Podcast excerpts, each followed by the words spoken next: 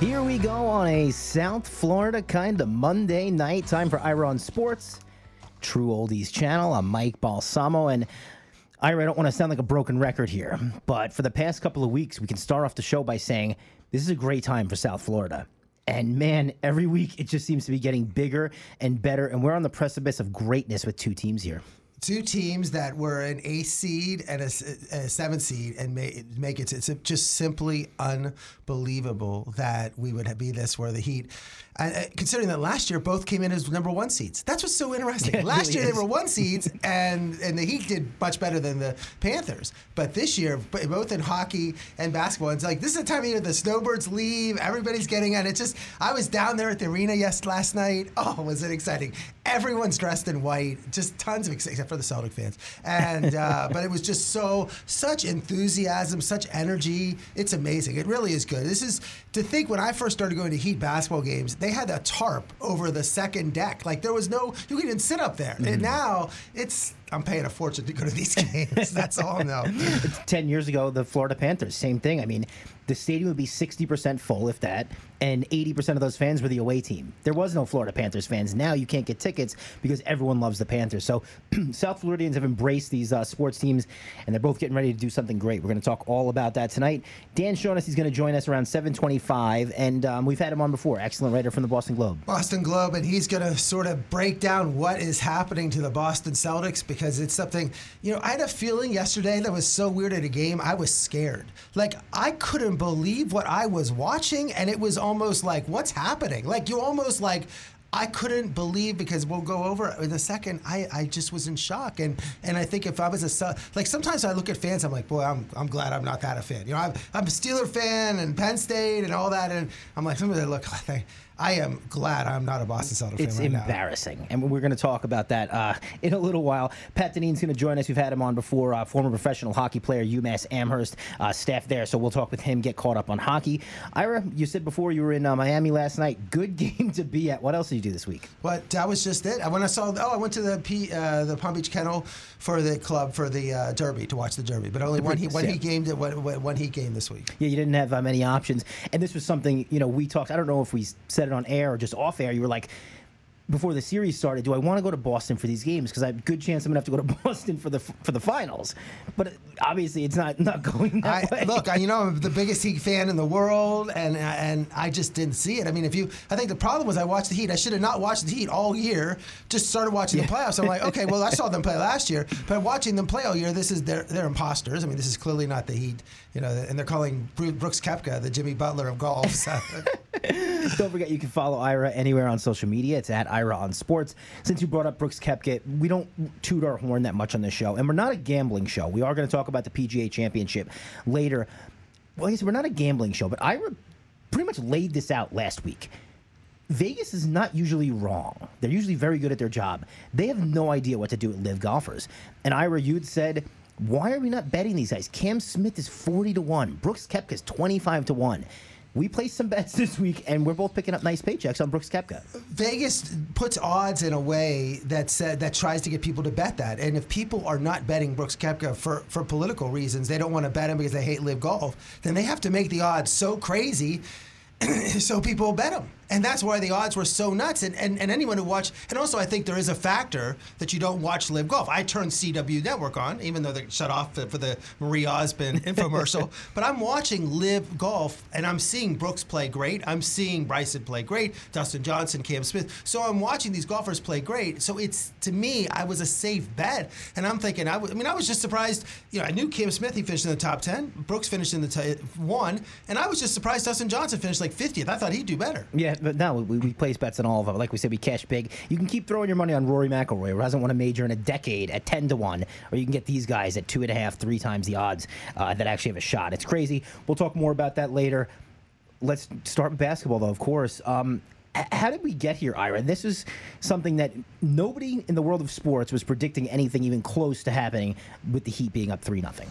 Well, I mean, and again, 149 to 0 is the record of teams that have been up 3 nothing in in basket in the NBA and uh, with the series. So meaning that 149 teams have gone up three three nothing, and and only and zero have won. so and they've actually only forced a game seven three times. So this is like both these series are are over. I mean, if history's right, yeah. right. And, and, and it's five times your favorite sport, hockey. Five times teams have come back from 3-0. In baseball, it happened once. Don't the, remind me. The Red Sox and Yankees in 2004. I mean, it's going to happen sometime. You almost feel like if it's going to happen, it's going to happen with LeBron. Like you, it's not going to be some Oklahoma City, New Orleans, whatever. It's going to have to be. I, can, I mean, only A Rod, the Yankees, Red Sox Mm-hmm. that that had come in baseball. So I'm thinking it. If it's ever going to be a chance, it's going to have to be in that series with LeBron coming back or whatever. Um, a little bit, some just takeaways here. I have uh, I have never seen what I've seen from the Celtics. I I cannot believe when we we talk about coaching so much in the NBA, it doesn't really matter. This matters. Uh, Joe Mazzulla, their coach, is doing a horrendous job, and and Spoelstra is tremendous, and it's great. I mean, part what the the uh, the aspect of a of a team. They talk about heat culture is player acquisition. Get the right players on the team. Now, Boston has great players, so they've sort of hit that on the mark. They drafted great Jaylen Brown, Jayson Tatum, Marcus Smart, uh, Brogdon, White. They have made trades, drafting everything perfect. Player development. Take the players in your system and develop them. Now, the Heat, Strus, Vincent, these are players, these are undrafted who now they're playing. So clearly they did well in player development. So have the Celtics. Brown and Tatum are phenomenal. They're much better than when they came in the league. How about game planning? Absolutely horrendous. It's like they the, the the game plan the Celtics come in are awful, and the in-game adjustments are an, an embarrassment. And that difference is what makes. I mean, the Heat it really this matters. The whole Heat culture, Pat Riley on down to Spoelstra, and then you have the team of Butler and and and Bam, and then the and Strus and Martin and Vincent and Lowry. The the way they're playing, it's just tremendous. And and but it, that is the value of the coaching. And I think one of the other big benefits of the Heat. I hate to say this, Tyler Herro. That Tyler Herro was, but he was important. The team would have never made the playoffs without him because there were so many games when Jimmy Butler and Bam Adebayo were not in the game, were not playing, and he'd score 35. But I saw that during the year. That when Tyler was in the game, when he, he'd have a 35, 40 point games. Then when Jimmy's in the game and playing in the next one of the other games, eh, Tyler would get score 12 points, 10 points. Almost like it's like either he's going to have the ball in his hand and control, they're going to score, or they're going to play, eh, or he doesn't really do much. And I think his defense is poor, turns the ball over. But since he's had his injury and they let Strus and Martin and Lowry and Vincent flourish, it is just the ball movement. Everything has been tremendous. And you look at how they run with Duncan Robinson, even on doing back cuts. I mean, it's just it's amazing what has happened with them with the team. And uh, I think one of the other key things this whole series for the um, playoffs has been Bam Adebayo staying in foul trouble. They have no big men. They have Bam. They have Kevin Love, who play, plays like 10, 12 minutes, and Cody Zeller, who is actually the highest pick on the team. I think he was picked like third in the draft. Like he's the highest, but Jimmy Butler was a 30th pick. Yeah. And the, so, and Bam has stayed out of foul trouble.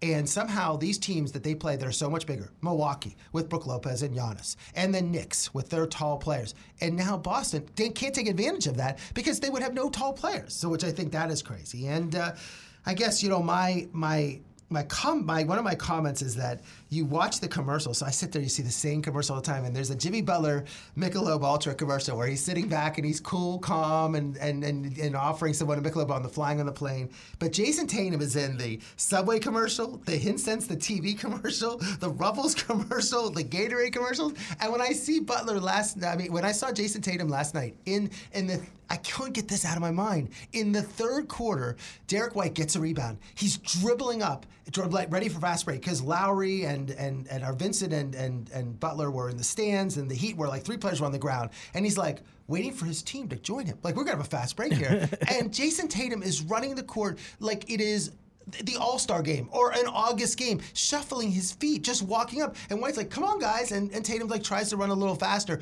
But that to me was what's what's happened. I cannot believe I've seen teams that have been great that have lost. Um, I've seen the Miami uh, Hurricanes when they lost to Penn State. It was a huge upset. Buster, to Mike Tyson lost to Buster Douglas, but at least they tried. They tried at the end. These there was huge upset. Villanova, Georgetown. At least Georgetown tried.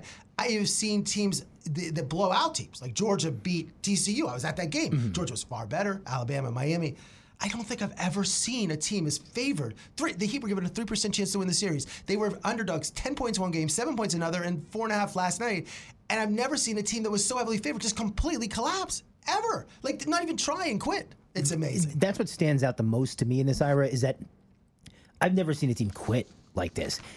And this isn't them quitting with five minutes to go in a 20 point game.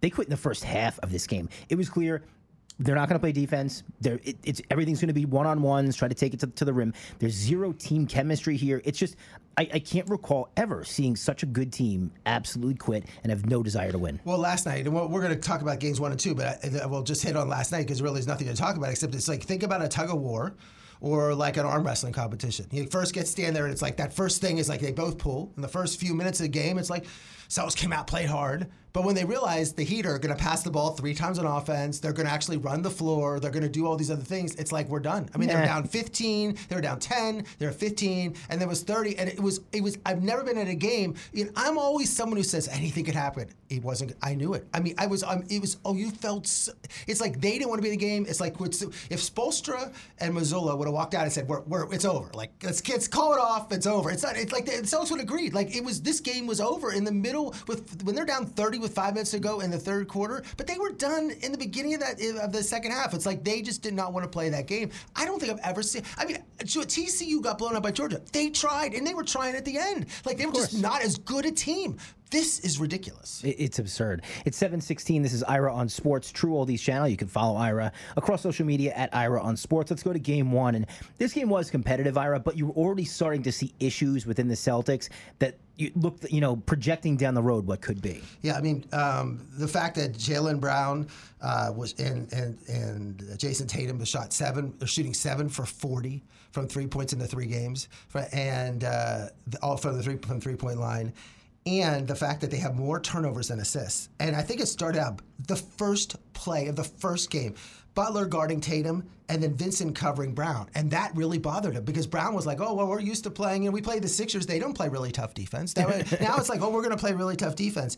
And they started Williams and Horford, so they went big, what they're supposed to do. But um, it, you could tell that, that Mazzulla was making mistakes. He put Payton Pritchard in the game to cover Jimmy Butler one on one. It's like, were you, were you, watching? What were you watching? Payton Pritchard could not cover. Like it's like if the Celtics, if I said if this, if the Heat could have looked over the Celtics bench and said, "Who wants to cover Jimmy Butler?" Like we're gonna pick Payton Pritchard. That's who they would have picked, and he scores like six straight points on him. It was ridiculous. So 30 to 28, Boston after one. Uh, but the Celtics were sort of controlling the game. They went on a 15-3 run, and then at halftime it was 66 to 57, and then they came out in the third quarter. And it was just like in Miami. There were no fans there. The Heat ran on, on a 13 to 1 run. It was 72 72. And in the third quarter, Miami outscored Boston 46 to 25. 12 points for Butler in the quarter, 13 points for Strus. 46 was a franchise record in the playoffs for the quarter for the Heat. And it was 103 91 going to the fourth. And then it was like it was actually it was a weird fourth quarter because the Heat stopped scoring from 450 to 230. No team scored at all. And then at the end of the game, when the, when the, the score got close, Butler had like three or four steals. It seemed like it play after he stole from Horford, then he stole from Tatum, and then uh, Tatum, and then Brogdon makes one out of two free throws, and 210 left. Martin hit this amazing three to make it 117, 110, and then Tatum traveled. So one of the things that's come is like, well, Tatum didn't score in the fourth quarter. He turned the, turned the ball over four times. He tried to, and Butler was just stealing them. And it was like again, Tatum had three turnovers in three minutes. Butler made a three from a mile away and made it 120, 110. Butler finished with 35 points, seven assists, five boards. Bam, 20 points, eight, eight rebounds. But the key, Vincent, Strus, Martin, Lowry, all 15 points. And that was key. And then they also got Duncan Robinson involved with seven points. Tatum, 30 points, seven boards, four turnovers, but empty points. Nothing in that fourth quarter. Jaylen Brown had 22 points, nine boards, and five assists. But it was like one of those things where it was like, wow. And, and again, it was like you're on the road, and that's exactly what the Heat want to do. They go, they took the first game from Milwaukee, they, you know, they, they take the first game from New York, and that's the strategy. You have the, you're a lower seed, you take the first game, okay, you take that game, and now you can go home and win your two. And that was key to, to take that first game. So going into game two here, a lot of criticism on Jayson Tatum uh, for his performance in game one. He decided to step it up but that was pretty much all that they got, you know, production wise from the from the Stars on Boston. And Miami took another big win. Oh, we this game was the game of runs. I mean, Tatum realized that people were criticizing. So he goes out, starts shooting, shooting, shooting. Twelve points, um, uh, you know, going crazy with it. They took a. Then there was a point where Boston went on a twenty-one to two run to lead by nine. They were up 33-24. But then Miami goes on a nineteen to two run. We're running into one of these other things, and I forgot the last point where Mazzulla said he goes, "We won three out of four quarters." Like that was his big thing. We won. His comment after the win game was, "It's like, wait, does that how we score? You score per the quarter." And, and and and again, it, like you listen to Mazzulla in the in the press conferences, and you're like, what is he saying? You know, like I won, we won three out of four quarters. So Miami goes on a 19-2 run, 54 uh, 50 at halftime. And that was where Caleb Martin had 14 points. Really, he had one of his best games, and he. But it's like every day every night the Heat another Heat player. Either Vincent's gonna have a good like last night. Vincent was great. Martin's great. Strus is great. It's one of those things where even Z- Z- Cody Zeller played got five rebounds and was tremendous. And then in the third quarter, Tatum started taking over the game. He had a three over Butler. Boston went on a 10-0 run at 83-75 at the end of three quarters and you're like, they're up by eight, and you think, well, this is their quarter. And then 93 87, Grant Williams hits a three to make it nine.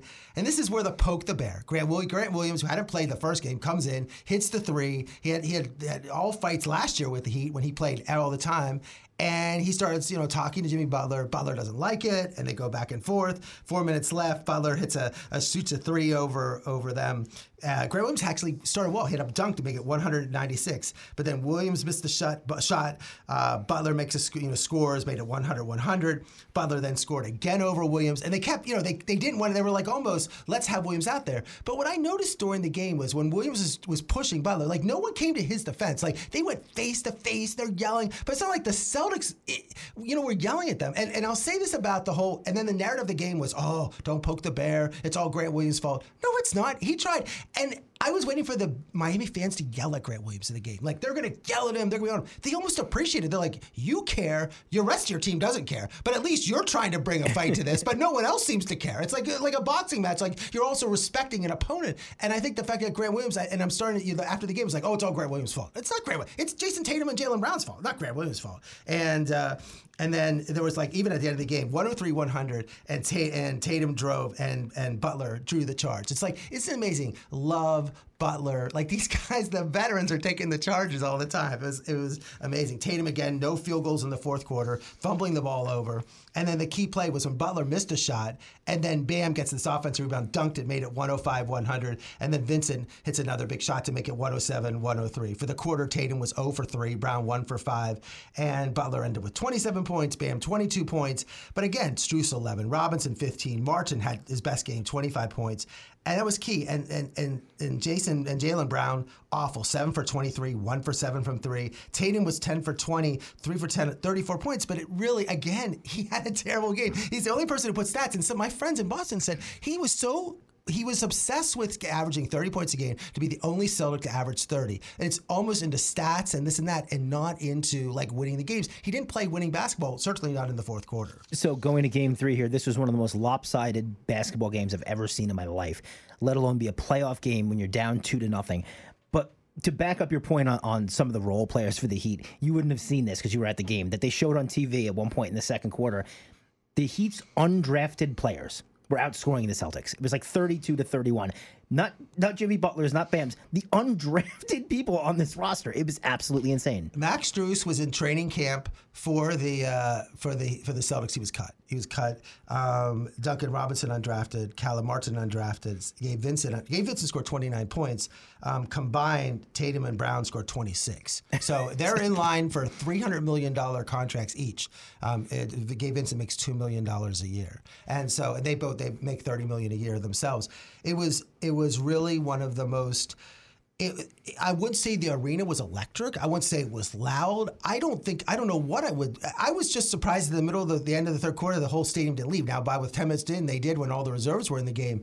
But it was, and the re, you know stats are crazy. I love you know I quote stats more than anybody in the world. That Boston out rebounded them fifty seven to thirty five, but it's only because the Heat didn't miss any shots. They shot sixty percent, fifty four percent from threes, draining everything. And you could see the one play when like when like Butler gets a rebound and Strus is hustling and he goes and he and he shoots the three, and the fact that Duncan Robinson was doing those back cuts and they were they weren't they just could not they did not want to play defense. They didn't want to play offense. They wanted to go down, take a quick shot, and Jaylen Brown's air balls. I know maybe his hands hurt or whatever, but his air balls were terrible. Tatum drives to the lane slow, gets the ball stolen, and they complain after. Ev- I mean, people compare, you know are mad about LeBron for complaining. It's like Tatum is complaining all the time. Like they gave a technical to, to Smart. I think it's because Coach Mike McDaniel of the Dolphins, he, he was running up, and McDaniel looked at the ref like, "You got to call it sometime." I, but it was cool. There were like I think a half a dozen Dolphins there, Yeah. and McDaniel was sitting right there, and and Shaq was there, and it's sitting next to Riley and Mourning. And like I love that aspect of the game. There was Shaq, Riley, Mourning, and I was sitting right behind the owner, Micky Arison.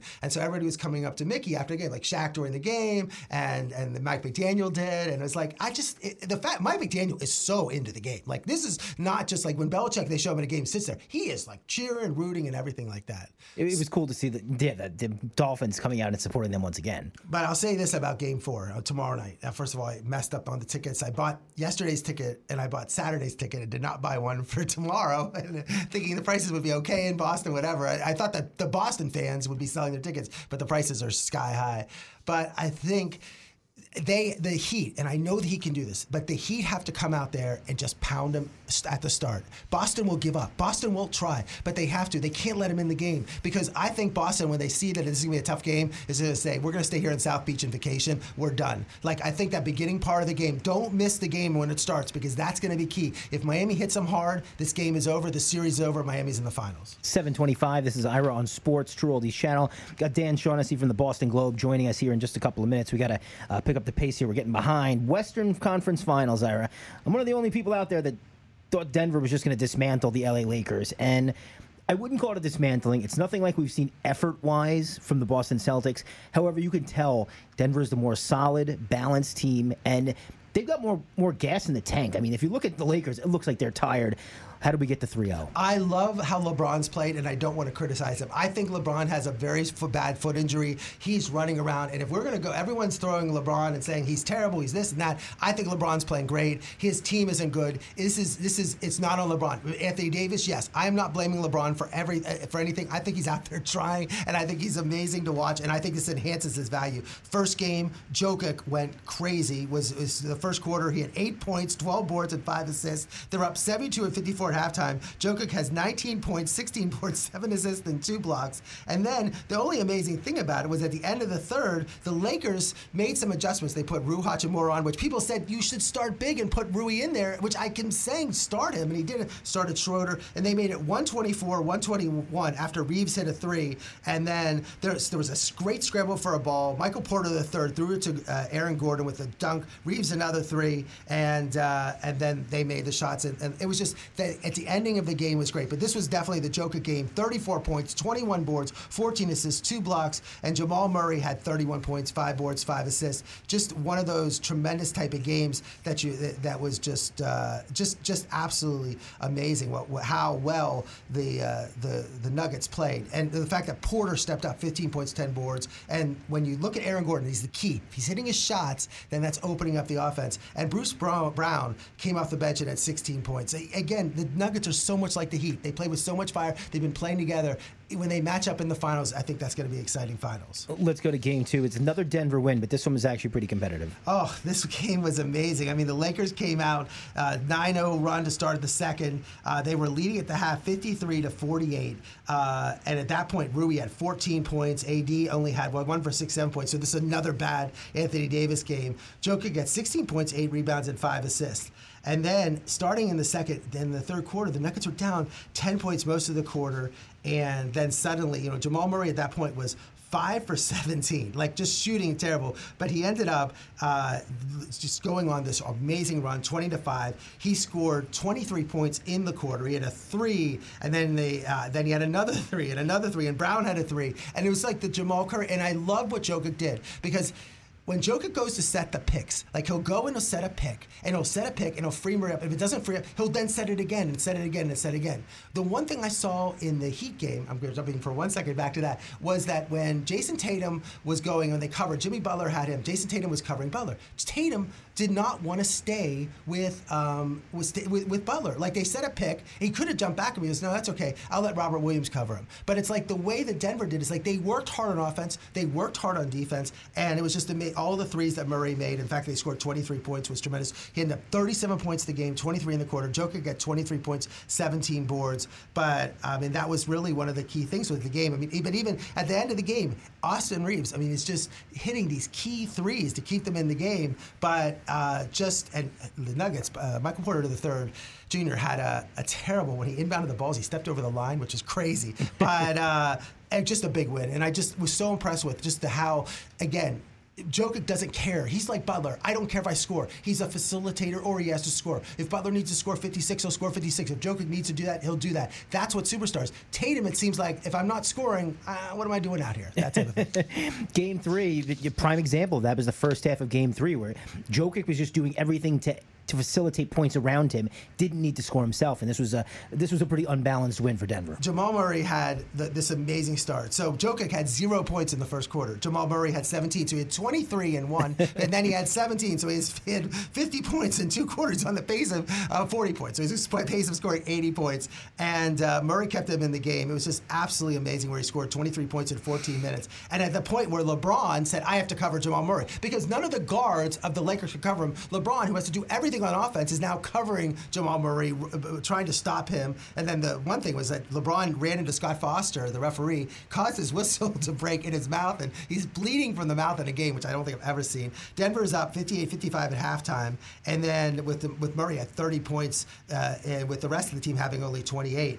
And then in the second half, and then Denver had like a two-point lead after after three, and Jokic then started to become more aggressive. LeBron threw this great pass to Anthony Davis. Murray had then started missing shots. He missed eight shots. Laker actually took the lead, 85-84, and uh, and then then suddenly they went. There was a Murray made a turnover, 9-0 run. Murray missed another shot, but then Jokic just led this whole run where Jokic was just doing everything, whether it was passing, scoring, and then he decided he turns to Mike Malone and said, "I want to bring the ball up on offense." Like just do everything. I'm going to bring the ball because he brought Anthony Davis out, and Anthony Davis like, I don't know what to do. You know, I don't know how to handle this. And like LeBron made a key three, then but it was like when LeBron made his three, Joker came back and made his three, and it was like there was just nothing they could do to keep up with that. And just a tremendous performance between Murray and Joker again. Um, one of these teams, like Murray, did not play well in the regular season. He was recovering from AC, his ACL injury, so as he was inconsistent during the season. You know, similar to Butler in terms of the playing, in terms of not playing so many games, but certainly playoff Jamal Murray is like playoff Jimmy Butler,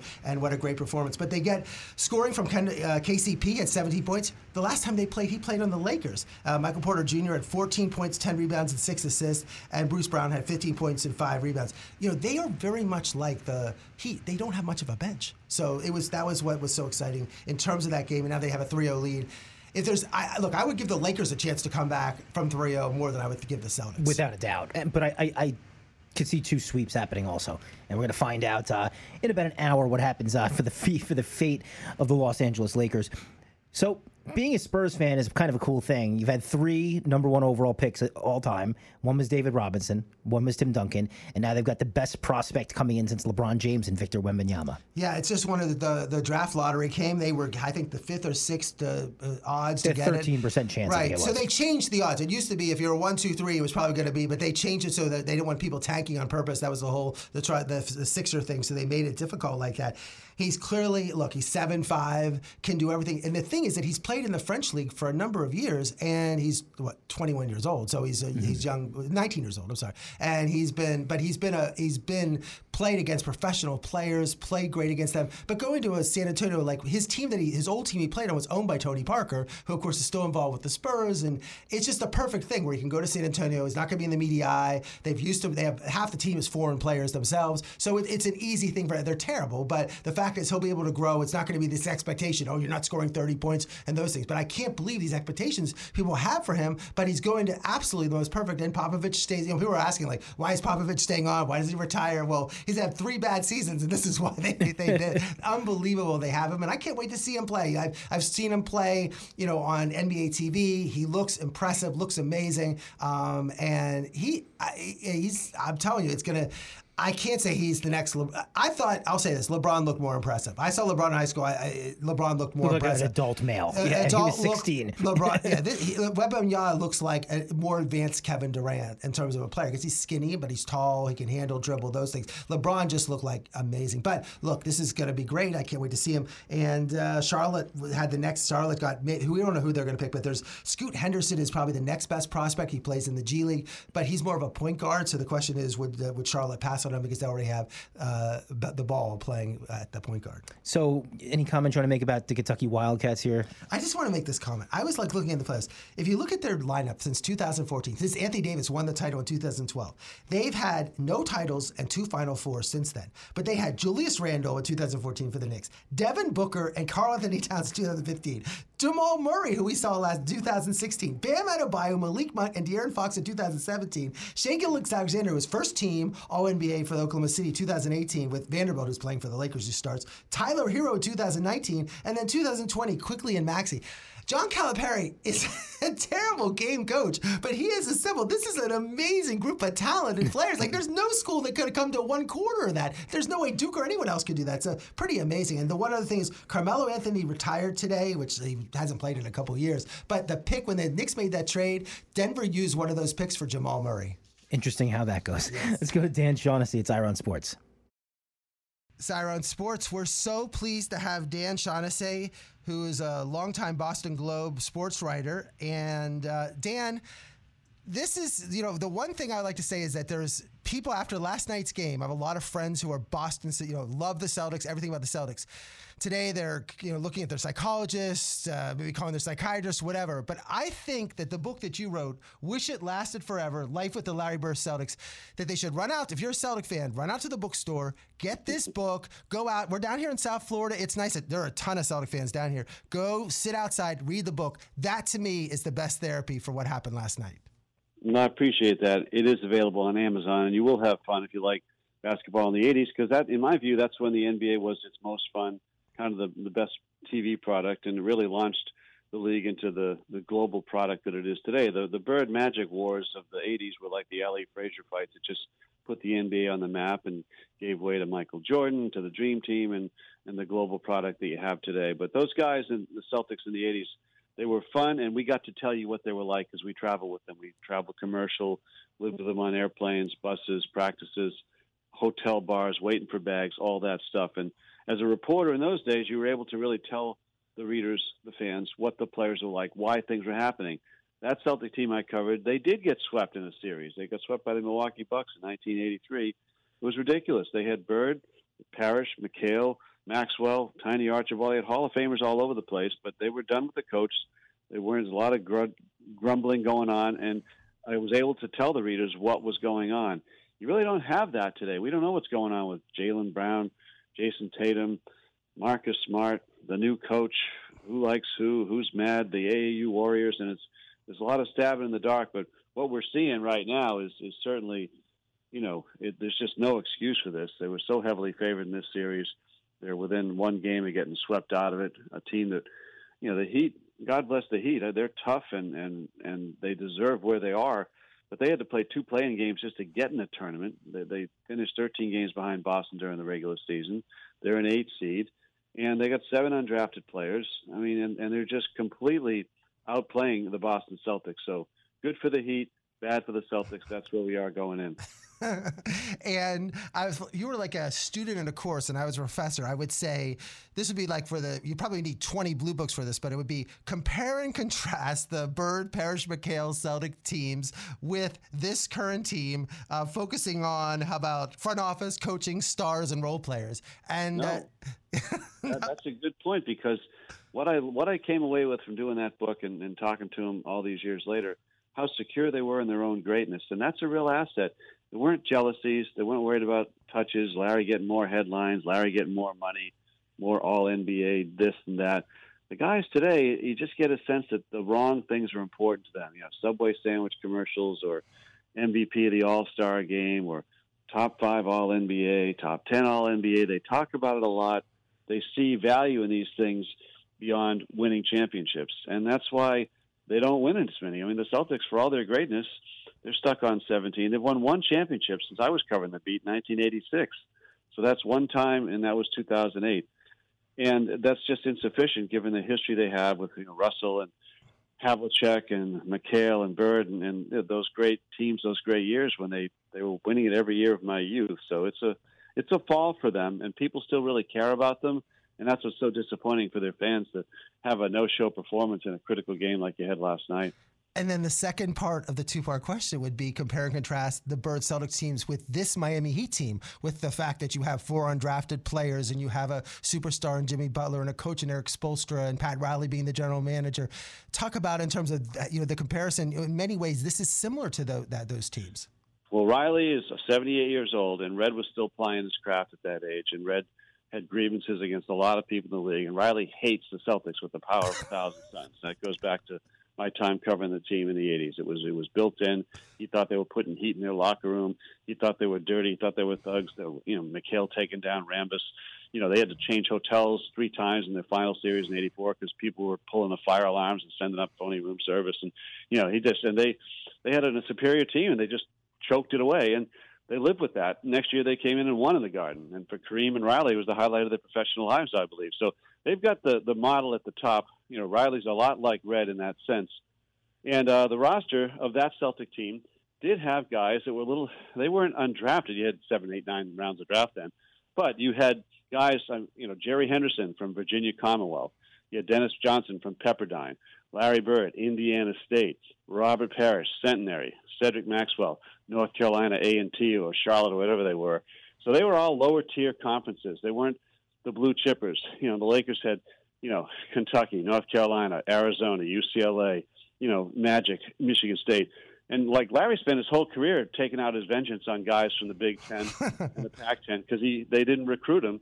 SEC and you know, I mean, Southern Indiana where he grew up, they even dump on it in Indiana. It's it's, it's considered, you know, kind of the trash part of the state if you live in Indiana. So he was always like trying to beat the ass of, of people that played at better conferences and kind of the blue chip places, and and that that stayed with him the whole time. He gave him that hunger so yeah, I think uh, to that degree, I mean the Heat are very admirable. Seven undrafted players, they're tough, uh, but I mean they got guys. Caleb Martin outscoring, you know, outscoring Jayson Tatum. I mean it's like, and one of their guards uh, is uh, was let go by the Celtics in 2019.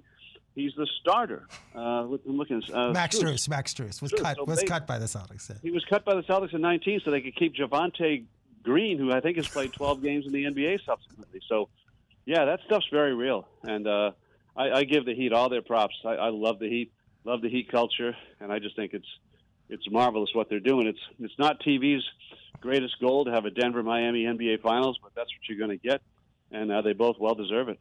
I mean, this whole playoffs during the, you kept thinking, okay, uh, they struggled a little against Atlanta, the Philadelphia series, but you're thinking, okay, now Boston, they're healthy. Remember, they added Malcolm, Malcolm Brogdon. who was, a, it was a starter, you know, two years ago, and then now he's the sixth man of the year. They are healthy this year. They were hurt last year, and they come in the series, and the games one and two just all the problems that the Celtics have had all year came to fruition in those two games. And then this third game, and I, I will tell you, I was there. I was in row 14 yesterday watching that. I have never seen a favorite team. I mean, when I, my comment is this: when Mike Tyson lost to Buster Douglas, he tried at least. It was a huge upset, yeah. but he at least tried. They didn't try.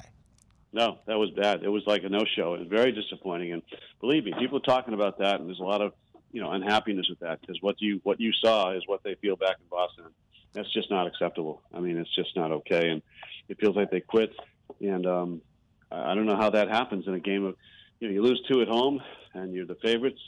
You come down here and you have a no-show in a game like that. Not acceptable. But people notice, just like you did. And then in your book, at which lasts forever, you covered, of course, the '86 team that went 40 and one at home, 10 and 0 in the playoffs. Uh, this year they were great at home at 32 and 9, but now that the Celtics are 4 and 5 at home in the playoffs and the Boston Garden. It's just impossible to even think about that. I know I don't understand that at all. 4 and 5 in the playoffs. It's been you know the Bruins lost 3 at home uh, as as well there. So the the Boston teams are 2 and 8 in the last 10 games at the Boston Garden. And you know both teams were expected to win the championship this year. So it's been kind of a non good luck barn the last uh, month or so. But this team, I don't know what that's about. They and they do. They turtle up in close games. You didn't have a close one yesterday, but the metric we have is games decided by five or fewer points in the last three minutes. They're 0 and 6 in the playoffs.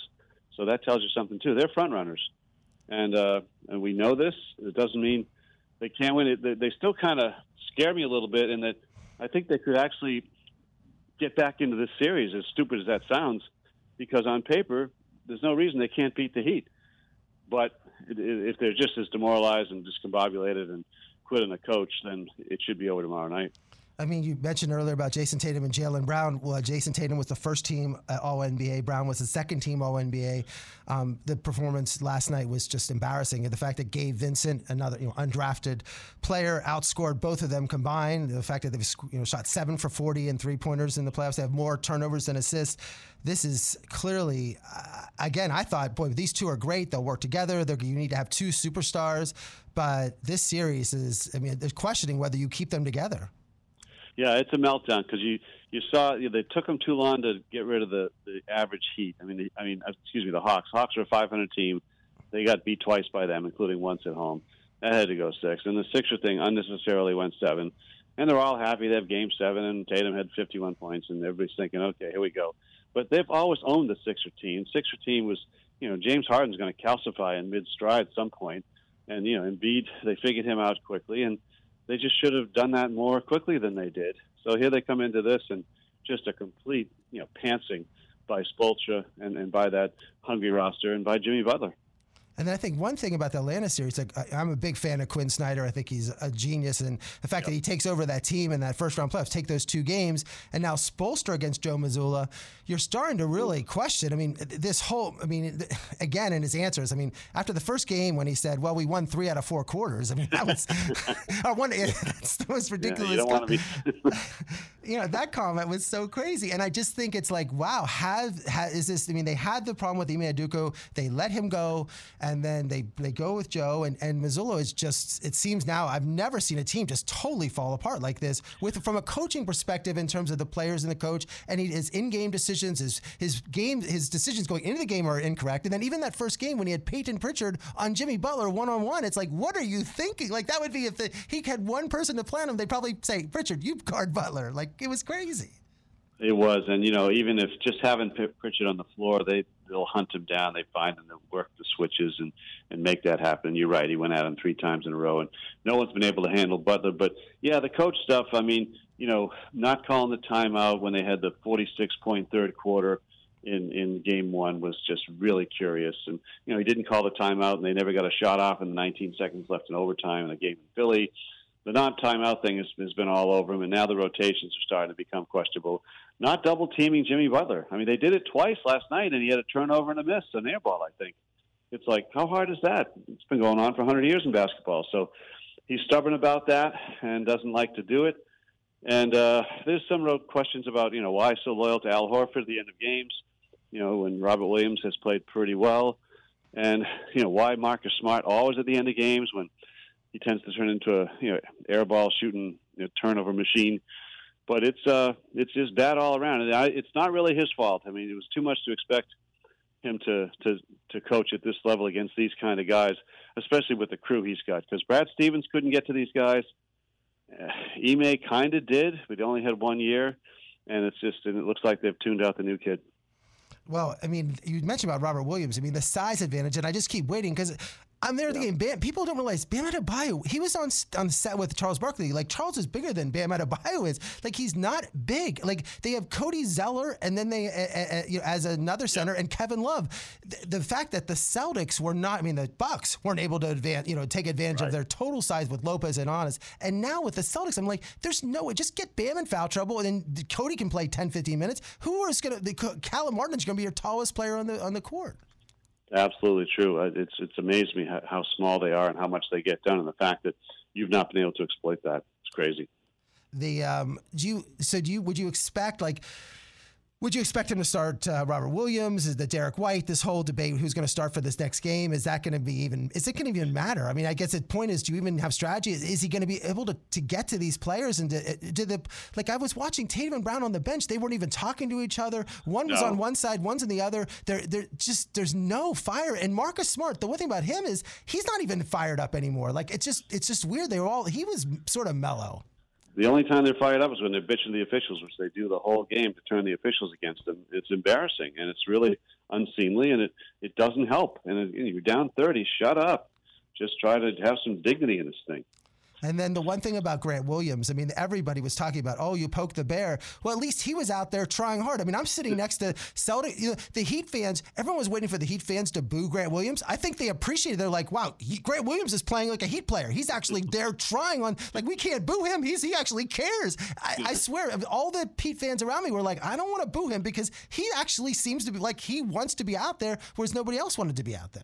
Yeah, he's pushing back a little bit. He's definitely got that in him, unlike most of what we've seen from their stars. So, do you? I guess we're talking to Dan Shaughnessy, the book of "Wish It Would Lasted Forever: Life with the Larry Bird Celtics." Again, it's a great book if you're a Celtic fan, and most of my Celtic fans turn the, the set off, sets off by halftime, and I don't know if they're going to watch Game Four. so, don't watch Game Four. Go out to Amazon or order it from Amazon. Go to Barnes and Noble and buy this book.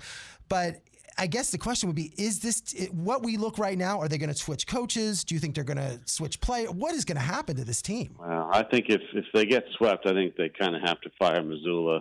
I think, or or find another place for him. Make him an assistant coach again or something. I don't know. He's going to have a career in the league. This was just too soon and wasn't ready. And and he's 34 years old. He's a good basketball man, and this isn't his fault. But uh, it's asking too much. So yeah, I think you have to have a, a different coach. You know, they can go get Nick Nurse or somebody. I mean, and then they got to figure out the roster, though. I mean, the Brown Tatum thing this is the sixth year together, seventh year for Brown. It's their time. I mean, Larry Bird won a t- third title in the seventh year. It's it's their time. This is supposed to be it. They're both top ten, All NBA, and um, you know he went out as you pointed out. He went out and got Brogdon. Williams is a year older, healthier. This was this was the time, and the whole thing was paved. You know, the Bucks getting taken out and Warriors getting taken out, and just all the problems that were in, in front of them. Uh, this was there for the taking, and they've just uh, just uh, you know fizzled it away. And Denver's not even a deep team. I mean, I like Denver a lot, and they play hard, very much like the the Heat. But they only go six guys, seven guys, maybe with Jeff Green. So they're not even a deep team. And Celtics had all disadvantages, and and just it, right, it totally was paid for there, and weren't able to. But Dan, I know you're super busy, but thanks so much for coming on Ira on Sports and talking about the Celtics. I really appreciate it. Enjoyed it. Take care of yourself. This is Ira on Sports, True Oldies channel. I'm Mike Balsamo. Ira's all over social media at Ira on Sports. Time to bring in Patrick Deneen, uh, former UMass Amherst hockey standout. And Patrick, I'll be the first to admit, man, was I wrong about the Florida Panthers trade with the Calgary Flames in the offseason trading their leading points uh, leading point scorer Jonathan Huberdeau along with Mackenzie Weegar, who's a, a, fantastic defenseman, for Matthew Tkachuk, a guy who plays in the Western Time Zone. You don't really see him that often over here. What a smart move that was, as we're seeing the Panthers uh, roll on through the playoffs. I heard the final stages of the planning for the Ch- Tkachuk statue is being laid out. Slightly bigger than Bobby Orr's, um, rightfully so. Special shout out to Paul Fenton, uh, part of the brass on the Florida Panthers, and uh, it seems that any decision that needs to be made, he's, uh, you know, they inquire with him and his thinking, and uh, just hope he was part of that uh, the brass that made the decision because they look like geniuses. Yeah, Tkachuk is just a force to be reckoned with. Uh, scored the overtime winner in the game uh, two days ago.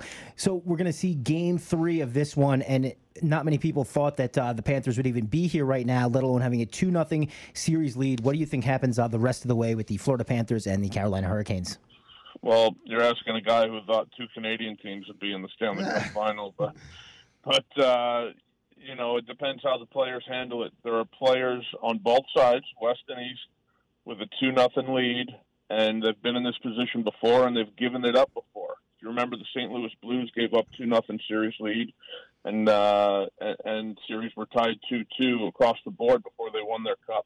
And many of those players now on other teams, and, and they're left playing for the four teams now. So if they use that thinking, you, you have to think one game at a time. You can't think I'm two games closer to a Stanley Cup that I only need two games. You need to think it's zero zero and tonight's, you know, go time.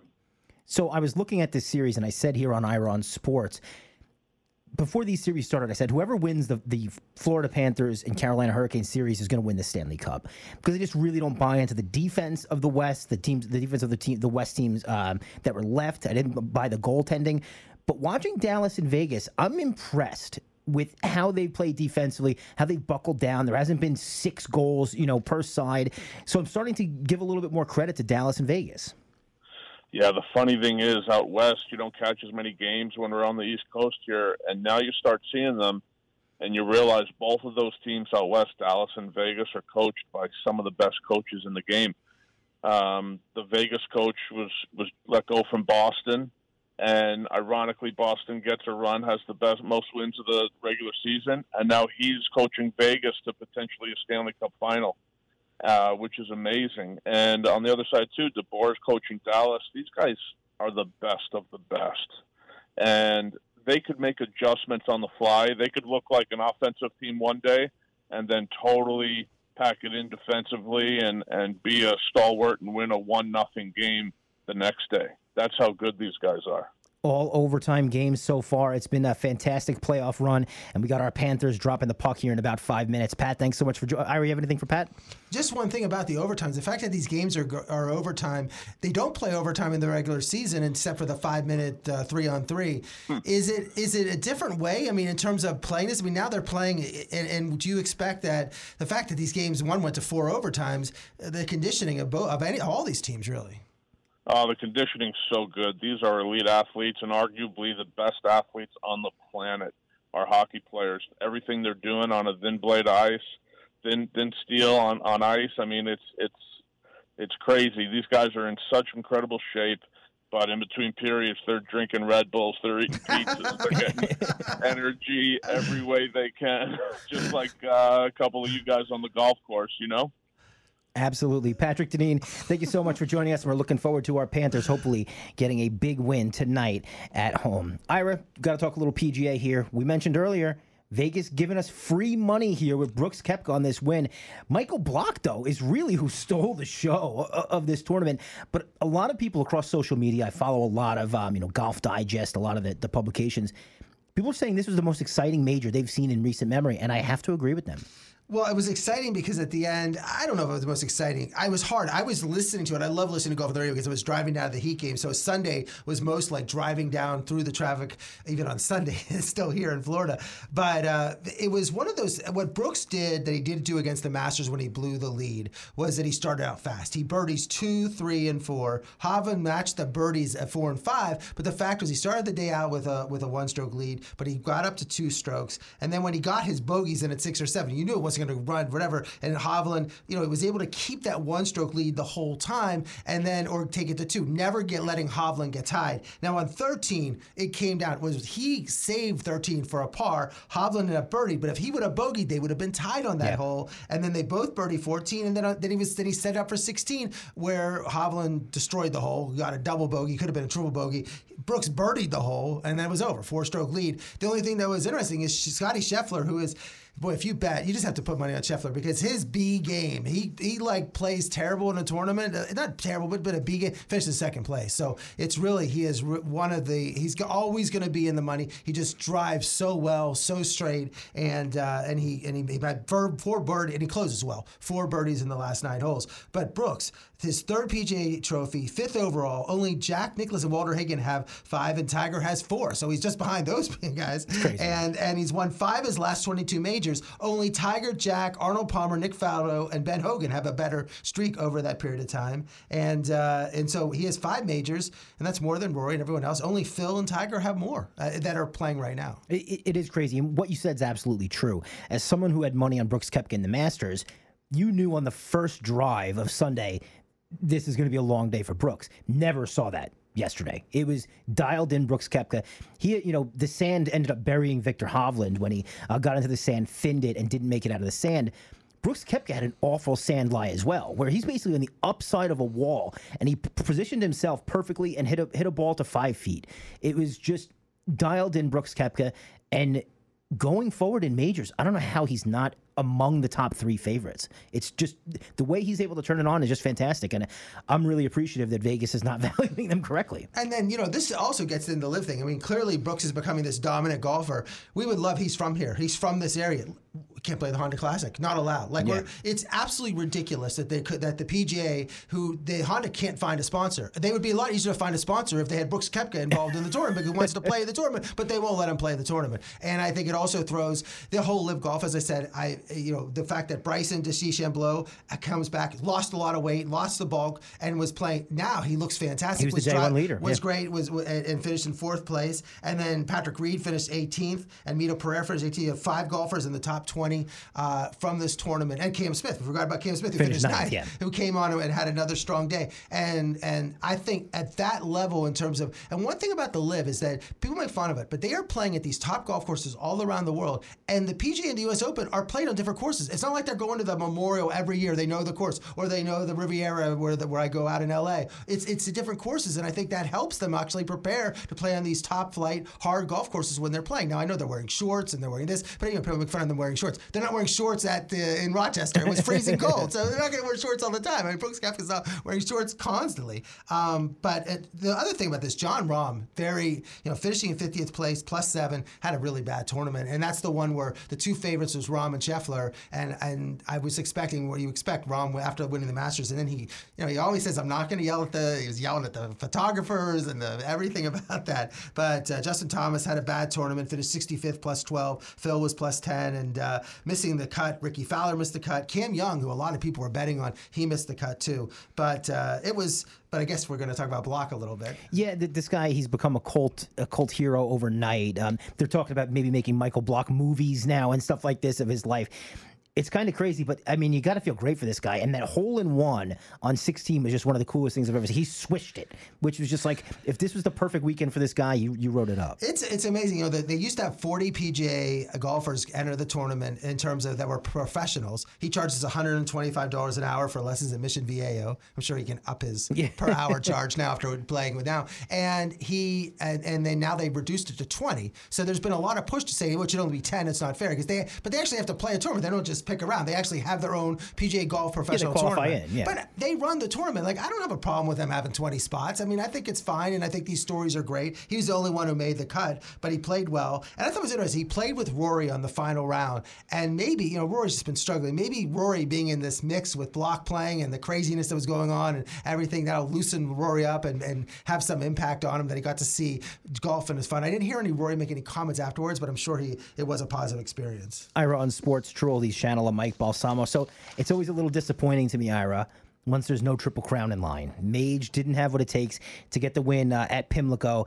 Congratulations to National Treasure. He was the number two uh, in this race. Yeah, you know, I I wanted. I was at. I went to the Palm Beach and watched it, and I. This is how I looked. I'm, I didn't. We didn't really talk about last week, so I'm not giving myself toe grab. But I said, I, I think Mage because running a couple weeks after running, it is only the fifth race it's run. It was going to be a little tired, but the other horses, the Red Route One, Chase the Chaos, Perform, and Coffee with Chris, were such weak horses. I didn't think they had a chance. But National Treasure was a really good horse, and Baffert, who's been on suspension it seems for two years, you knew he was putting all his effort. He usually has like a zillion horses, but this is the only horse he has. I mean, a lot of times he starts three or four horses at, on these Triple Crown races. So I think he probably was focused and ready. He's the best trainer out there. So I like National Treasure to win, and then I like Blazing Sevens because um, there. First of all, the Forte's jockey Ortiz was running it, but Chad Brown could have ran Blazing Sevens in the Kentucky Derby, chose to not run it in there. So thinking that that was going to be a horse, and they went you know head to head, and Mage was just good enough to be. I mean, it was really National Treasure and Blazing Sevens were one two. Uh, Coffee with Chris was had some speed up there at, at the front, but it's really those two the whole way, and Mage finished third. Wasn't that most exciting of a race? Except at the end, the fact that those two were battling it out to see who was going to, to win. Before we wrap it up, uh, we lost the legend. Jim Brown passed away over the Ugh. weekend. I mean, one of these, he was the greatest lacrosse player ever. He was uh, one of the best college football players ever. In nine years in the NFL, eight times first team All Pro, third team, third time, three times out of nine years was the MVP. He's the only running back to average 100 yards per game. After he retired when he was young, he became one of the top actors in the USA. He was the, one of the greatest civil rights leader. He's in LA putting Bloods and Crips, but getting gang warfare, leaving his door open, letting them all come and sit in his living room, talking to people, and uh, just an amazing. You know, uh, 1983 23, after 17 years after retiring, he was mad that Franco Harris was going to try to break his record uh, for rushing yards, and he said, "I'm going to come back and play." And he actually challenged Franco to a 40-yard dash and barely lost, even though Franco was like 18 years younger than him. He was voted one of the, the top fourth uh, athlete in the top 20th century between Ali, Ruth, Jordan, and Jim Brown. And in the NFL, had a list a couple years ago, and he was the second best. As much as they say Brady's the GOAT, a lot of people believe that Jim Brown's the GOAT. He was the second best behind Jerry Rice. So, really, just a tremendous life, tremendous everything. And uh, uh, and I saw him. I went to a lot of Cavaliers games. He would always sit in that front row at the Cavaliers games, loved sports, and actually had a house in South Beach. He would go to South Beach. He said he loved gardening and loved to his house garden. So, just an amazing guy, and uh, it's a terrible loss. Ira, what are you up to this week? Yeah, Heat. We're gonna go to the Heat tomorrow night, so we'll see what happens, and, and maybe we'll go to see a Panther game, but we'll see. But definitely Heat tomorrow night. I want to thank so much to uh, Dan Shaughnessy, Patrick Deneen. He's Ira on Mike. Let's talk next Monday night. Ira on Sports.